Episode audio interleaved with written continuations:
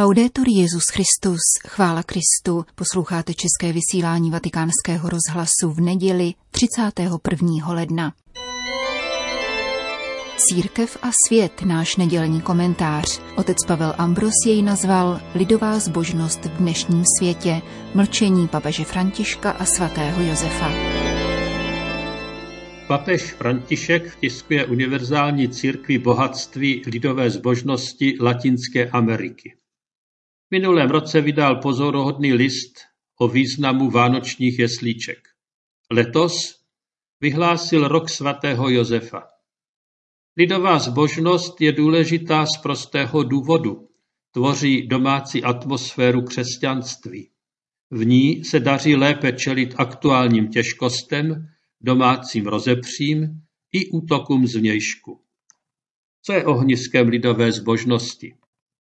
Na odpovědi zachycené v katechismu katolické církve se podílel významně i Bergoglio. Účastnil se v roce 1979 jako provinciál prací Rady latinskoamerických biskupských konferencí v mexickém Pueblo. Podle ní je lidová zbožnost křesťanskou moudrostí odpovídající na velké existenční otázky. Zdravé cítění katolického lidu má schopnost synteticky vyjádřit lidskou existenci.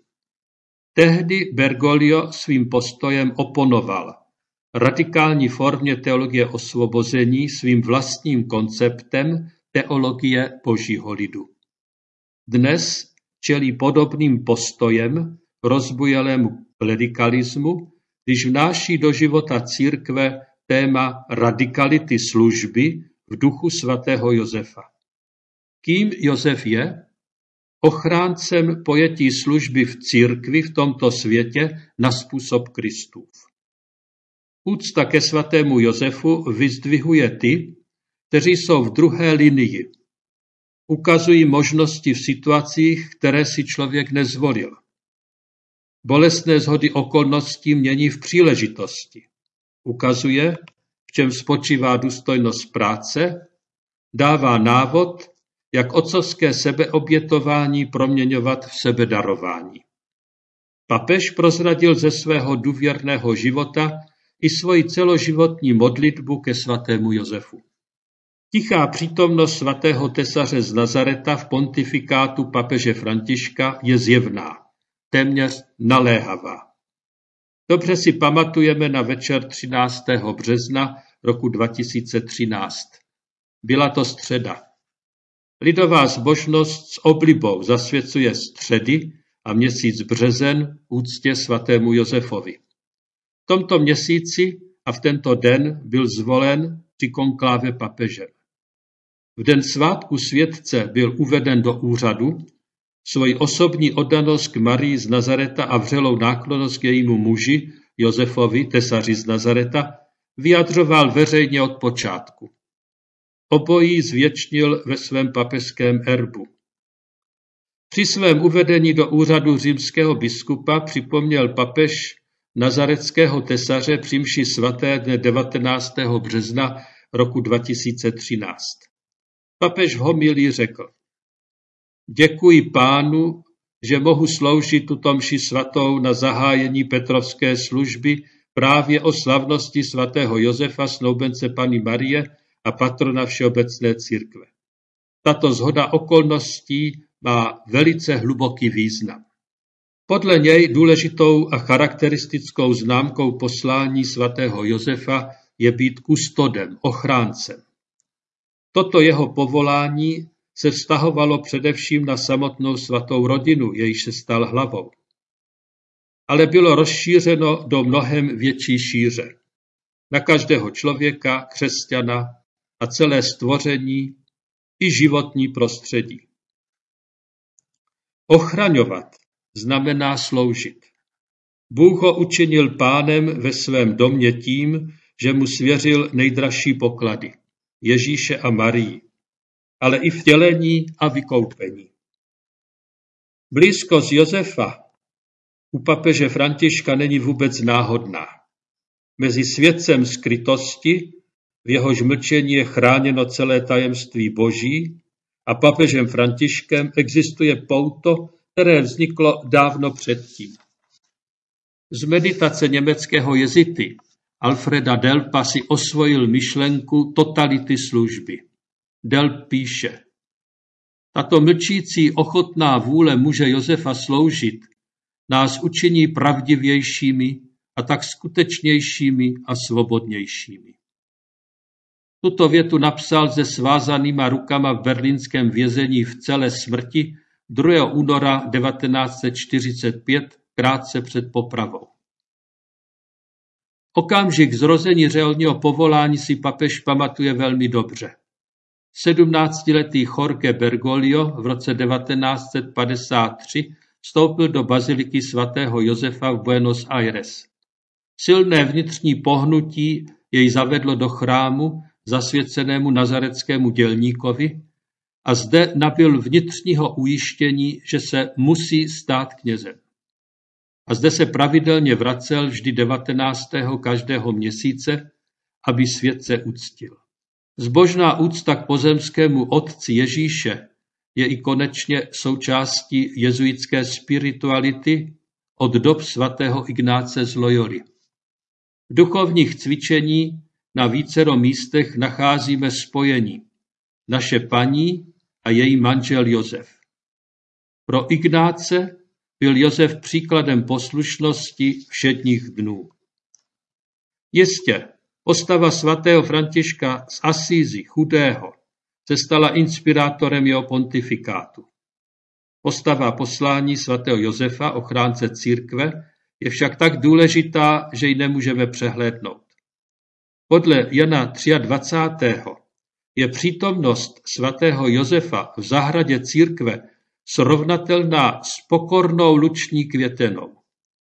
Není někde vidět, ale její přítomnost je vnímána vůní. Za strážce zázraku vtělení byl vybrán skromný dělník. Čím více je naplněn cnostmi, tím více je proměňován do jednoduchosti. Tím vyšší a výjimečnější je jeho úkol.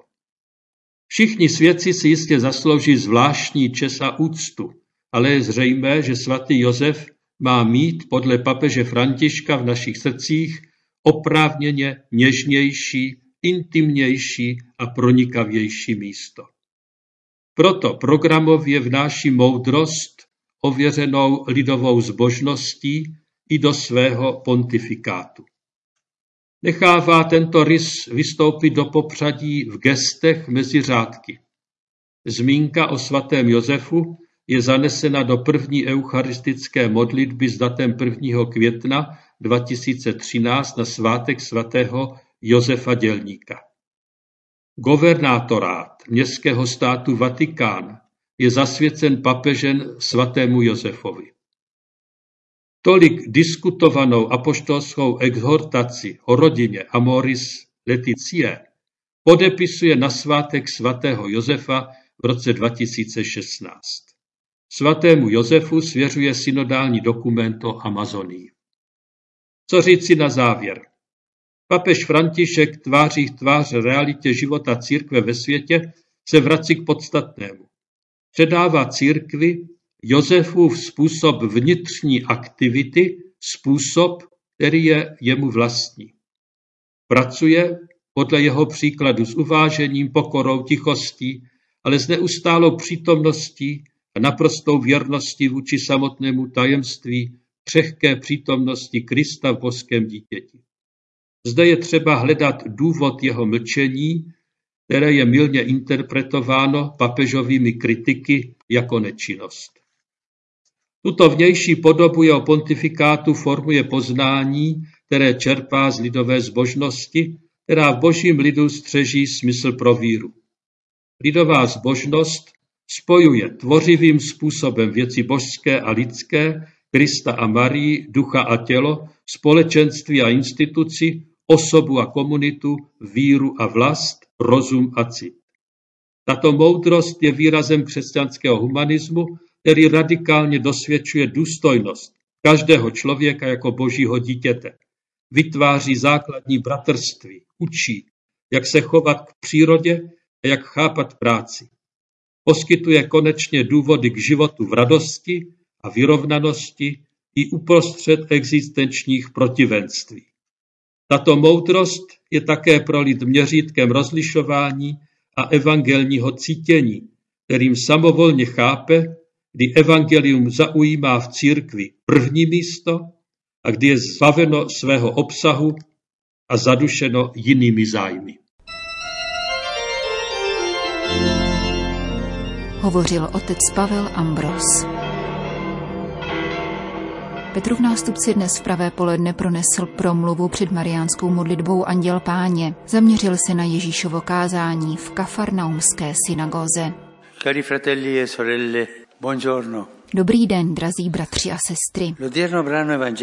Dnešní evangelium vypráví o typickém dní Ježíšova veřejného působení. Konkrétně jde o sobotu, den věnovaný odpočinku a modlitbě. Lidé chodili do synagogy. Ježíš v kafarnaumské synagoze čte a komentuje písmo. Přítomné jeho výklad přitahuje, velice žasnou, protože ukazuje jinou moc než učitelé zákona. Ježíš navíc tuto moc projevuje také skutky. V synagoze se na něj totiž obrátí muž a osloví jej svatý boží. Ježíš rozpozná zlého ducha, přikáže mu, aby z toho muže vyšel a tak jej vyžene. Jsou zde patrné ony dva charakteristické prvky Ježíšovy činnosti, kázání a divotvůrné dílo léčitelství. Ježíš káže a uzdravuje. Obě tato hlediska v Markově evangeliu vynikají, avšak výrazněji vystupuje do popředí právě kázání, zatímco exorcismus spíše potvrzuje výjimečnou autoritu Ježíše i jeho učení. Ježíš káže z vlastní moci, jako někdo, kdo svou nauku odvozuje sám ze sebe, nikoli jako učitelé zákona, kteří opakovali předchozí tradici a předávané zákony. Opakovali jen slova, slova, jak zpívala Mina, jenom slova. Ježíšovo slovo se naopak vyznačuje autoritou, která se dotýká srdce. Ježíšovo učení má autoritu promlouvajícího Boha a v skutku jediným příkazem osvobozuje posedlého od zlého ducha a uzdravuje ho. Proč? Protože jeho slovo koná, co hlásá, neboť Ježíš je konečný prorok. Proč o něm takto mluvím? Vzpomeňme si na Mojžíšův příslip, kterým ohlašuje Ježíše jako definitivního proroka. Ježíš nepromlouvá z lidské nýbrž z božské moci, protože završuje proroctví, je synem božím, který nás zachraňuje a uzdravuje. Jeho slovo míří proti satanově vládě, vyvolává její krizi a zatlačuje ďábla na ústup, nutí jej opustit svět. Onen posedlý muž je na pánův příkaz osvobozen a stává se z něj nový člověk. Ježíšovo kázání se kromě toho řídí opačnou logikou, než je logika světa a zlého ducha. Jeho slova převracejí pomílený řád věcí. Démon v posedlém člověku proto křičí, co je ti po nás, Ježíši Nazarecký, přišel si nás zahubit? Toto vyjádření naznačuje, že Ježíš nemá se satanem naprosto nic společného, stojí na zcela odlišných rovinách, nic je nespojuje, jeden je opakem druhého. Ježíš svým vlivem přitahuje lidi a je též prorokem, který osvobozuje. Tento přislíbený prorok je boží syn, který uzdravuje. Naslouchejme Ježíšovým slovům, která jsou ustavičně spolehlivá. Nezapomínejme na to. Noste sebou v kapse nebo tašce malé evangelium, abyste si v něm během dne četli a naslouchali Ježíšovým slovům. Všichni máme problémy, hříchy, duchovní nemoci. Prosme tedy Ježíše, Ježíši, jsi prorok, boží syn, který byl přislíben, aby nás vyléčil. Uzdrav mne. Prosme Ježíše o uzdravení z našich hříchů a zla. La Pana Maria stále uchovávala v srdci Ježíšova slova i gesta a následovala jej v plné ochotě a věrnosti. Kež nám pomůže, abychom mu též naslouchali a následovali jej a tak zakusili ve svých životech znamení jeho spásy.